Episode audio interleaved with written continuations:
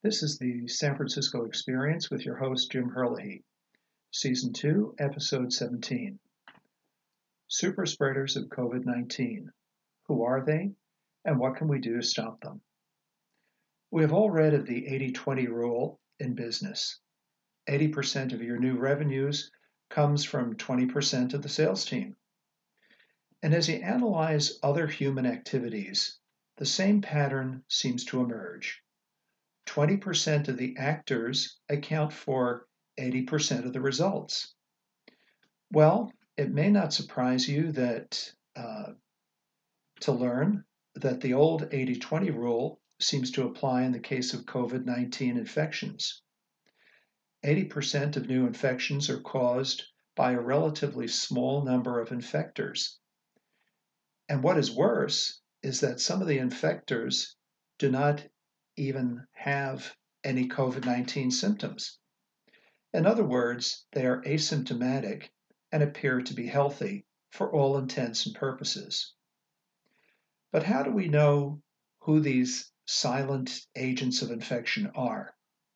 The point is, we don't know, nor do they. But the most effective way to guard against super spreaders is to assume that everyone is potentially a super spreader and everyone should wear a mask, wash their hands, socially distant, wear gloves. In addition, most coronaviruses are cluster infection prone and they thrive in crowded, enclosed spaces. So that is our subject in today's podcast. But before we do a deeper dive into the science of COVID 19 transmission, let's take a look at the super spreader of all time, Typhoid Mary. Who was she? Why was she such a threat? And how was she neutralized as a public health menace? And yes, it has to be said, super spreaders are a public health menace, and they need to be identified, isolated, treated, and tracked. Mary Mallon was born in Ireland in 1869, and she died in New York in 1938, where she was held in quarantine, effectively a prisoner, for over 30 years. Unbeknownst to her and the medical science of the early 20th century, she was an asymptomatic carrier of typhoid all of her life and she became known as Typhoid Mary. She trained as a cook, and she was employed as a cook. By the late 1800s, it was discovered that typhoid was caused by a microorganism and that typhoid fever could be transmitted by a toxin present in excrement, and that contaminating water by feces of such patients transmitted the disease. Hand washing seemed to be the most effective way to avoid propagating the disease. When Mary Mallon came to the United States in 1883, she was 14 years old. She then trained for 10 or 15 years in domestic service. By 1906, she was hired as a cook for a very wealthy family in New York. However, within a short time, six of the 11 people in the household had come down with typhoid fever. And at that time, typhoid had a 10% fatality rate, and it mostly affected the poor immigrant classes in large cities such as New York, Boston, Philadelphia, Chicago. And they lived in tenements. They had poor sanitation. Personal hygiene was perhaps not what it should have been. And for the most part, typhoid was seen as a disease of poverty and a disease of poor sanitation and bad personal hygiene. But when Mary remained healthy and six of her 11 members of the household became ill, that caused some concern and raised some eyebrows. Subsequently, Mary left the employment of that family, and the family employed a sanitary engineer to do some forensic investigation. The sanitary engineer, who was actually called Mr. Soper, came in. He checked the sanitation, the water supply, the drains, everything checked out.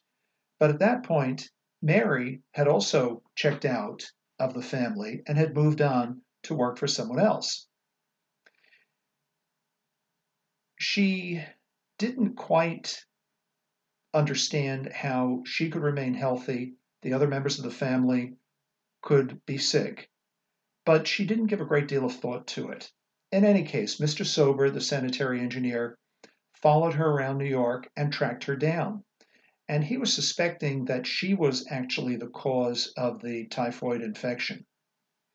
So he tried to get her to take tests, urine tests, stool samples, blood tests, but she refused because she thought she was perfectly healthy. And subsequently, for a number of years, uh, as she changed her job and she changed her name, uh, but she continued to cook and she continued to cook for wealthy, well to do families in domestic service. But she was leaving a trail of infections in her wake. She was identified as the first known healthy carrier in the United States who carried the typhoid infection but never showed any symptoms and never contracted it herself. She was documented to have infected 122 people with typhoid, and at least five of those people who were infected had died. Mary finally was committed to a public hospital in the Bronx in 1915, and she died there 23 years later in 1938. She was effectively a public health prisoner because the public health authorities knew that if she was released, she would go back to do what she had always done, which was cook. And once she started cooking again, the typhoid cases would follow in her wake. She was both a tragic victim herself and a public health threat at the same time. Now, how does her case apply to the COVID 19 pandemic responsible for 100,000 fatalities in the United States and over 1.6 million COVID 19 infections. That brings us to the concept of the super spreader of COVID 19 and the 80 20 rule. There are two epidemiology concepts I want you to consider. One is the R factor, and the R factor is the average number of people a carrier of COVID 19 can infect. And the other term is the K factor. And the K factor is how evenly a disease spreads. The K factor for coronavirus in general is low. In other words, one person can infect a very large number of people. The London School of Hygiene and Tropical Medicine estimates that the K factor for COVID 19 is 0.10. That is to say, 90% of COVID 19 infections come from 10% of COVID 19 infectees. That's amazing. That 10% of the COVID 19 victims are responsible for 90% of new COVID 19 infections. That's the super spreader concept right there. And the K factor actually measures and quantifies that super spreader concept, which is common in coronaviruses. Additionally, coronaviruses appear to occur in clusters, according to the University of Hong Kong. So if the majority of new cases are in clusters, which are often social situations, but they also occur in multiple overcrowded housing units, why can't the public health authorities simply put their resources, our resources, into those threatening venues and controlling those threatening venues. Now, as the economy reopens and society reopens, maybe we maintain a ban on all social events of more than five or 10 people so that we can avoid the prospect of another cluster occurring and cluster infections. Further, victims of super spreaders actually had worse or more multiple symptoms, on average, four symptoms of COVID 19 versus 2.5 symptoms of COVID 19 for people who had been infected by a non super spreader. So, not only does the super spreader have the ability to infect a very large number of people, it seems that they actually give a more intense experience and a more intense version of the virus itself, with an average of four symptoms per infectee versus 2.5 symptoms in the case of someone who's been infected by a non super spreader. So, who are the super spreaders? Let's start with the coronavirus and its transmission. And the other coronaviruses, such as MERS, SARS, share some of these features with COVID 19. The virus itself is contained in droplets that are aerosol and expelled through the mouth by coughing, talking, sneezing, singing, shouting, and again, loud talking. The droplets are lightweight, and as a result, they can travel several feet. And as they travel several feet, and because they are lightweight, they can remain suspended in the air for minutes at a time. So you have these droplets, highly contagious, which have been expelled from the super spreader's mouth, which are hanging in the air. And as you come close to that super spreader and you breathe in the air in the space where the super spreader is located, you're actually breathing in the infected droplets which remain suspended in the air. It's a very insidious virus. The manner in which people speak or sing and there have been multiple instances of cluster infections in choirs, in churches, in singing groups. We've heard about cluster infections in vigorous group exercise classes like Zumba or spinning classes. That is the mechanism by which the virus is introduced to the to the victims of COVID 19. A recent documented case of a symptomatic young man who visited several clubs and bars in Seoul, South Korea, is a case in point. And it was only as a result of meticulous tracing and tracking of the other people who had been at those clubs and bars at the same time as he that the public health authorities in Seoul were able to identify 170 new COVID 19 cases that this young man had actually propagated during a night on the town in Seoul, Korea.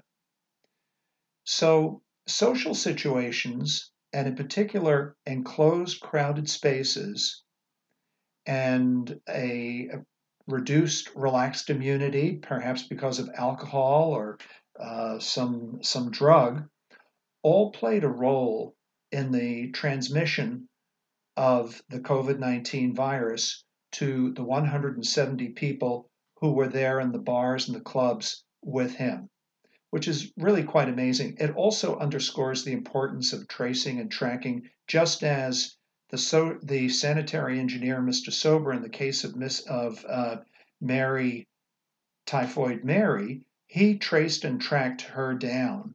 The tracing and tracking, which he did 100 years ago, is still what seems to work and what worked in the case of Seoul, South Korea.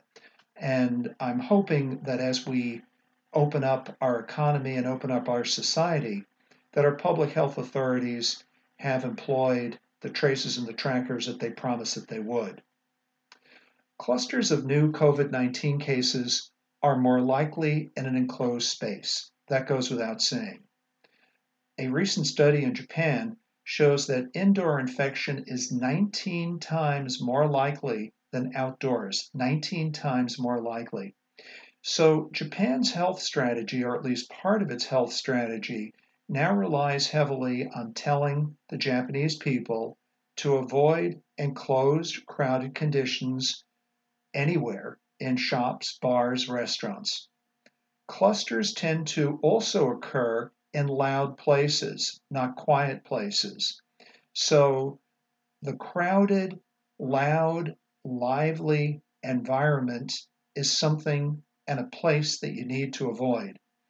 Um, slow, gentle breathing is not seen as a high transmission risk factor, but deep, heavy breathing and shouting is regarded as a high risk factor for contra- contracting COVID 19. Also, COVID 19 patients are not consistently highly contagious, though we don't know when precisely they stop being highly contagious and become less contagious. So once they have COVID 19, you have to assume that they're contagious, but there are moments during their illness when they are less contagious or not quite as contagious as they were earlier. So, to come back to our opening, who are the super spreaders and how can we protect ourselves against them? Well, you and all of us are potentially super spreaders. No one walks around with a scarlet S on their chest saying super spreader. We have to assume the super spreader can be anyone. But if two people each wear masks, remain socially distant, wear gloves, and avoid loud, crowded places, their risk of contracting COVID 19 is negligible. We are learning more about COVID 19, and our nine week confinement at home has given us all an opportunity to change our conduct and to minimize our risk of infection.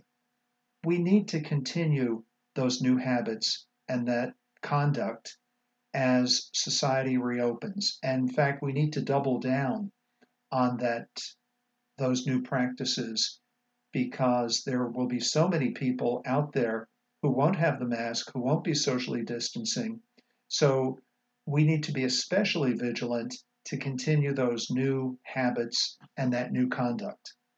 It's especially important as we reopen the economy and society to practice those simple but effective policies. So, as restaurants and bars reopen, go for the outdoor patio dining option. When your gym reopens, avoid the group exercise class. No more Zumba, no more spinning. In a and you may have to give up that karaoke bar evening or even give up the singing in the choir in your church. But it will make a distant it will make a distinct difference. Our sources for today's podcast include the financial times science magazine biography.com and science direct. This is the San Francisco Experience with your host, Jim Herlihy, signing off from America's favorite city, San Francisco.